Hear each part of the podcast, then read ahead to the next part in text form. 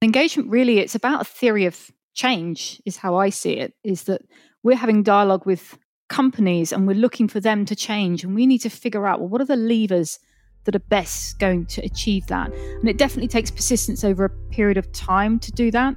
It's not something we achieve through sending a single letter or having a single meeting.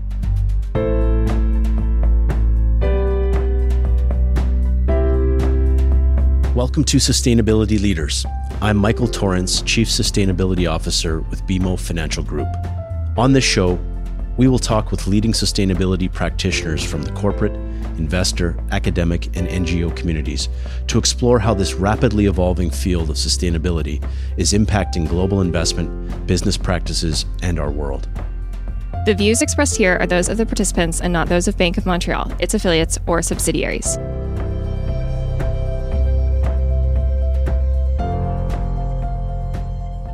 I'm Jonathan Hackett, and welcome to Sustainability Leaders.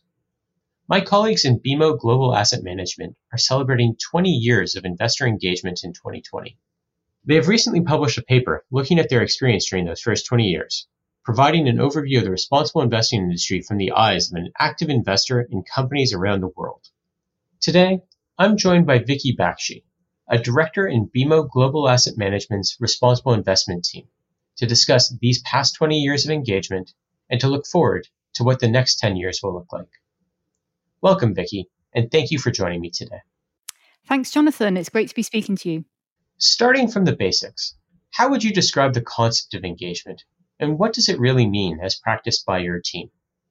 So, engagement is really about communication, simply. It's dialogue that we as investors have with the companies that we invest in. And our team focuses on dialogue and conversations about environmental issues, social issues, and corporate governance issues. The reason we do this really is thinking about ourselves as an owner, not a trader. So, shareholders are the owners of a company. And one way of thinking about that, the sort of trading model, is that we just buy a share and wait for the returns to come in. And we think of it differently. We think if we're owning a company, if we're a shareholder in a company, that comes with rights, but it also comes with responsibilities. So the whole idea of engagement is to work through conversations with companies, through letters, phone calls, meetings, emails, open up the channel of communication with companies and work in partnership with them to make them better. So, really, our team works to identify the weak spots, whether that be in the way they manage their greenhouse gas emissions, what they're doing around human rights, their corporate governance, we work to identify where companies could do better, open up a discussion with them, and hopefully between us work out a way that they can improve. So it's safe to say that the investment industry hasn't always approached it this way. I'd be interested to hear your experience. As someone that joined BMO GAM 14 years ago, what did engagement in the investment industry look like when you first joined? Yeah, for sure, things were really different back then. So I joined 14 years ago, and I'd worked before then on climate change. So I'd worked back in the day when Tony Blair was the UK Prime Minister. I worked in the Prime Minister's office on climate change. And then I worked on the Stern Review looking at the economics of climate change. And that was really when climate change was seen as quite a niche environmental issue, not the issue it is today. And when I joined BMO, I think really responsible investment and engagement was seen as something that was quite a niche thing to do. And it was all really to do with ethics and not something that was relevant to mainstream investment, is really how it was seen back then. And I think that's because of the history of responsible investment. So if you look back, right back to the early days of responsible investment, it was really all about mission driven investors and campaigners using this as a tool to achieve ethical objectives. So just to sort of tell a story about that, if you look back to one of the very earliest cases of shareholder activism, it's back in the 60s uh, when some campaigners bought shares in Dow Chemical Company. The reason for that is that one of Dow's products was napalm, and that was being used in the Vietnam War. And there's a long battle between these shareholders who are trying to get a shareholder resolution on the agenda of that company at its AGM, asking them to stop napalm sales for military purposes.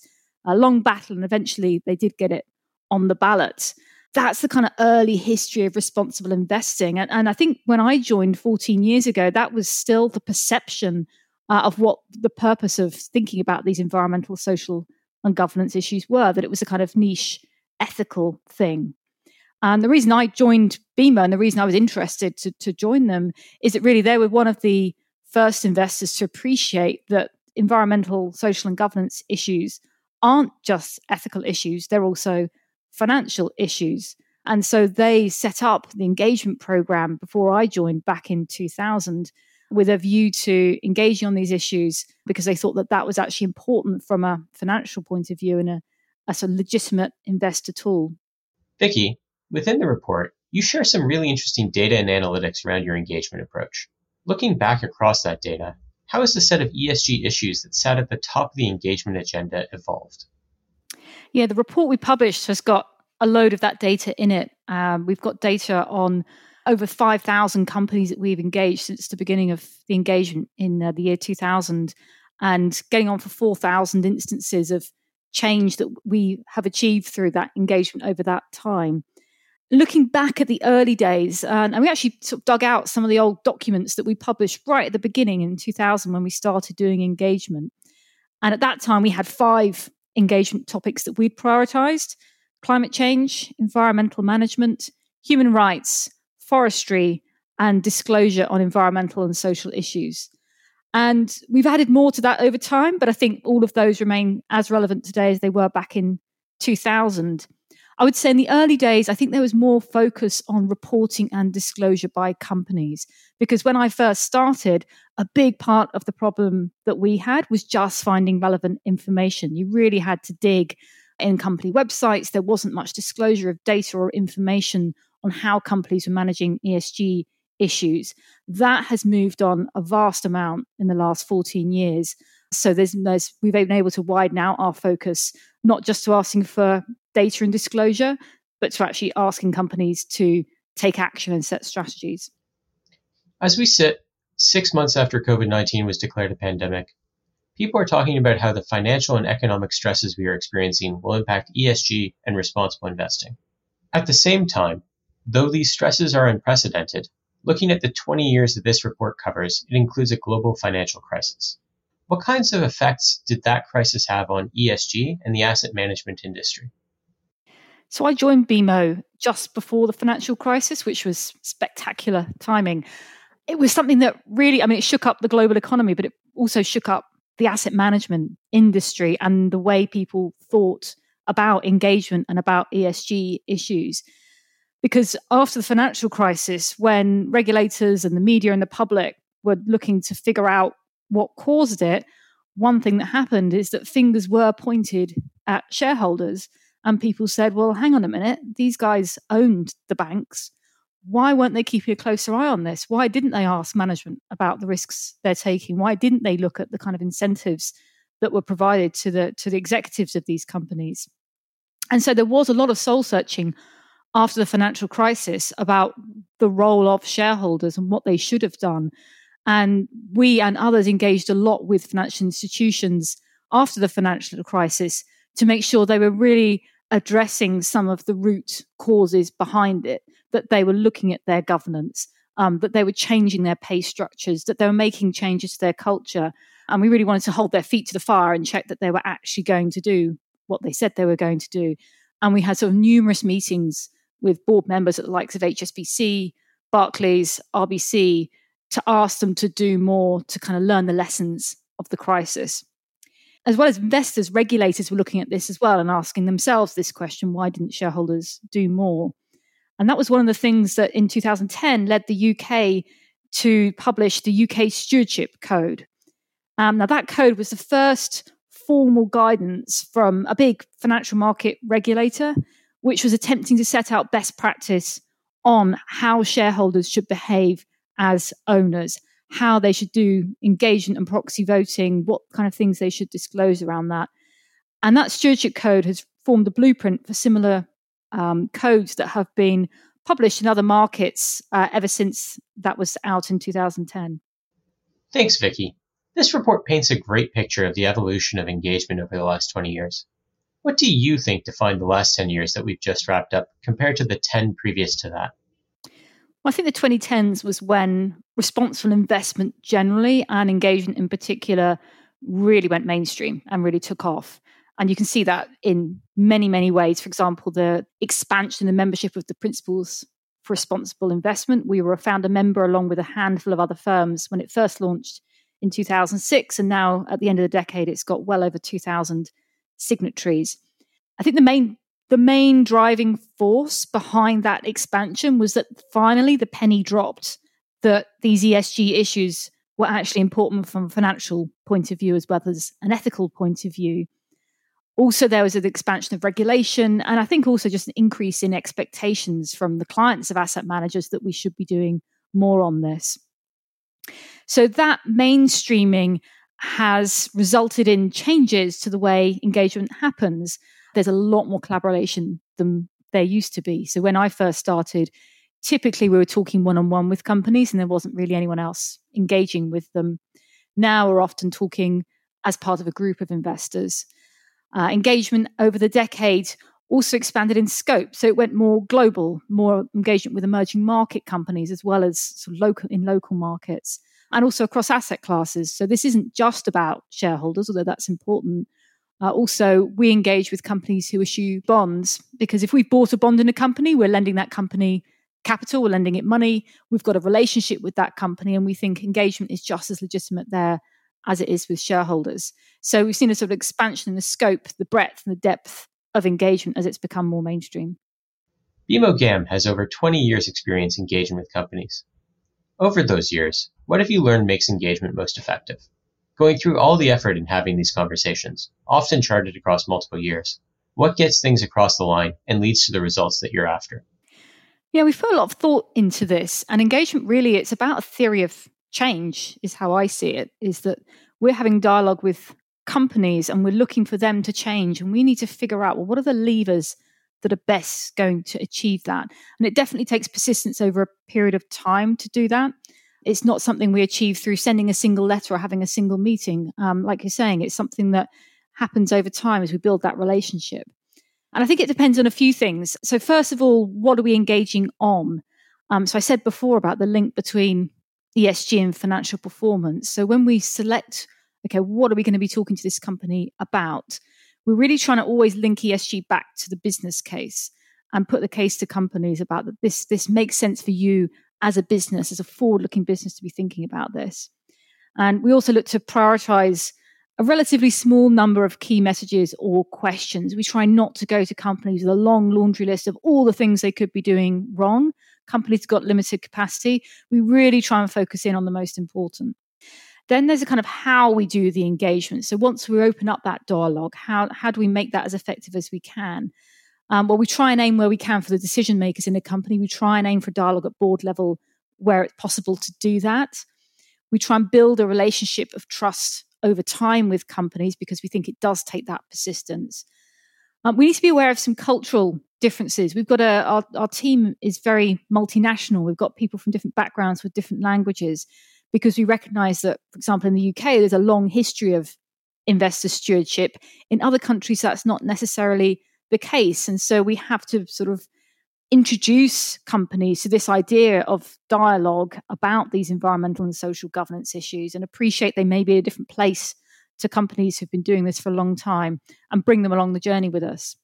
And then we also like to bring to companies ideas of, well, what are your peers up to? We find that's a really powerful tool for change. If companies feel they're fa- falling behind their competitors, then they will sit up and take notice.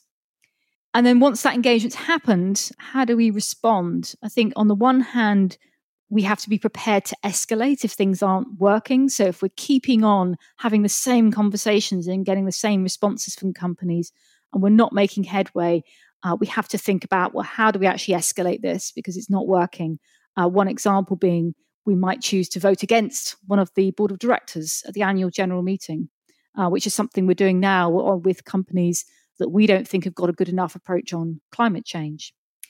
And on the other hand, we ought to praise positive performance and practices. And we shouldn't just be about asking companies more and more. I think we have to recognize when there are leaders, when companies have done well. I think it's really important to reflect that, acknowledge that, so that we can bring the rest of the market along with them. I think you alluded earlier to collaboration as a way that engagement has changed. And that's something that we've spoken a bit about on prior episodes of Sustainability Leaders. How do you think collaboration has changed over the years, both in terms of the quantity of collaboration and in the participants? There's certainly more collaboration as engagement has become more mainstream. One example of that at the moment is the Climate Action 100 Plus initiative. That initiative now represents over $47 trillion of assets in terms of the investors who are involved in that. It's engaging intensively with 161 companies, which include the world's largest emitters, and asking them to set business plans which are in line with the Paris Agreement. So that's an example of a sort of scale of collaboration that we wouldn't have thought was possible back when I first started on this. Uh, but also, as you said, who we collaborate with is important. And some of these big sustainability issues are too big just for one group to tackle on their own. And increasingly, we're looking to partner not just with other investors, but also with other stakeholders uh, where they've got great insights that we can use to really inform our engagement with companies. So, to give one example of that, we look at supply chain labor standards as one of our engagement areas. Uh, we think that's often where some of the sort of the worst instances of things like forced labor and child labor can happen, and the brands at the top of the chain can do a lot to wipe out those practices. We make use of research from an organization called Know the Chain, who do fantastic in depth research on where the worst supply chain practices are. And we use that to go back to companies and highlight some areas where they could do better. Thanks, Vicki. Having covered off the last 20 years in the report, I wanted to ask you to speculate as to what the next 10 might look like. What do you think a retrospective on engagement will look like at 30 years? Well, I think there's a really interesting shift going on right now in the purpose of engagement. So, as I said at the beginning, really engagement started off as being about ethics. It then moved on to being about value and valuations and, and linking those environmental, social, and governance factors to financial performance and materiality. And I think actually in the next 10 years, in relation to engagement and responsible investment in general, we're moving to a third phase. So from values uh, to valuation, and now I think to impact. And and I think if you talk to people, back at that dinner party example, if you talk to people about responsible investment, about the kind of things that our team does, talking to Amazon about labor standards or talking to China's largest coal miner about climate change policy. I think what people are really interested in is not necessarily how that protects their risk adjusted financial returns, but actually in the fact that their money can do good. And that's a really exciting idea.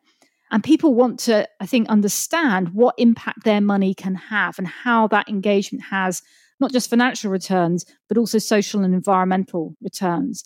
And that's a shift that we're seeing really strongly coming through from our clients. And that's something that's feeding into our engagement. And we're looking now at this sort of dual purpose of engagement, pursuing financial returns alongside sustainability returns.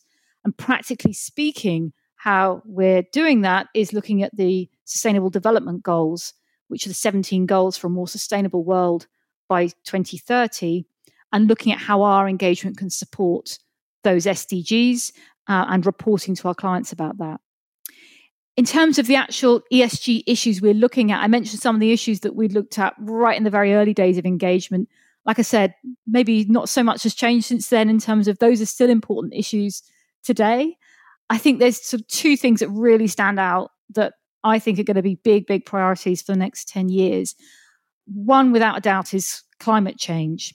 So we know from the Intergovernmental Panel on Climate Change's report on 1.5 degrees that if we're going to limit the global temperature rise to 1.5 degrees, we need to roughly halve global greenhouse gas emissions between now and 2030. So that's kind of a historical shift in terms of decarbonising the global economy.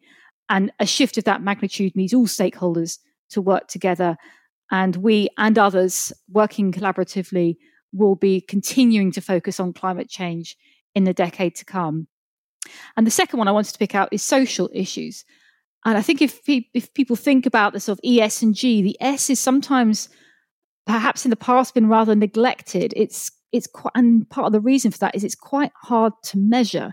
But I think the COVID pandemic has really brought it home how important those social issues are. We've seen this sort of great gap between companies that have treated their staff, their stakeholders, their customers, and local communities well, and those who haven't, and and some of them have been called out in the media for that. And that I think for us heightens the focus that we already had on social issues, and that's something that will be a focus area for us, getting companies to disclose better on those through initiatives like the Workforce Disclosure Initiative, engaging with them to treat their staff fairly, and also to, as I mentioned before, look right through their supply chains to see what kind of labour practices are having there. Vicky, thank you for sharing your insights and the conclusions from this most recent publication. One last question for you, as someone who's worked in the industry for some time. I'm curious to know what you would consider to be the lasting impact of the time that you've spent engaging with companies and working with them from a perspective of responsible investment. Yeah, I've been doing this for 14 years now, and I still get excited about this job. And I get excited when I hear that a company has changed what it's doing and it's doing something that we'd asked it to do. And, and that actually these video conferences that we're having, these letters that we send, they're actually having an impact in the real world and they're improving the environment or they're improving people's lives and that that still gets me excited even after all this time. Uh, and i think the legacy i hope of what i do and what my team does is to really make everyone understand that they've got choices about the way that their money is managed because I think we're so much more aware. I mean, it's it's amazing to me how much more aware that we are about environmental issues than, like I said, when I was working on climate change back in the day, and, and this was a really niche issue. We've moved on so far in our understanding, and people are making better choices and are more conscious of this. But I think still there's too many people who don't get that actually the biggest power that they have is where they put their savings or their pension. I would absolutely love the legacy of what we do is for people to really get that their money can do good.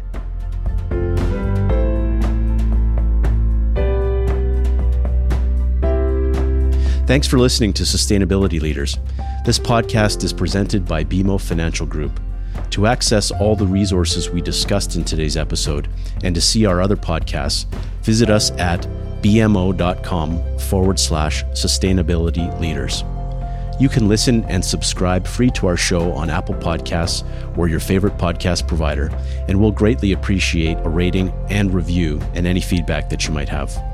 Our show and resources are produced with support from BMO's marketing team and Puddle Creative.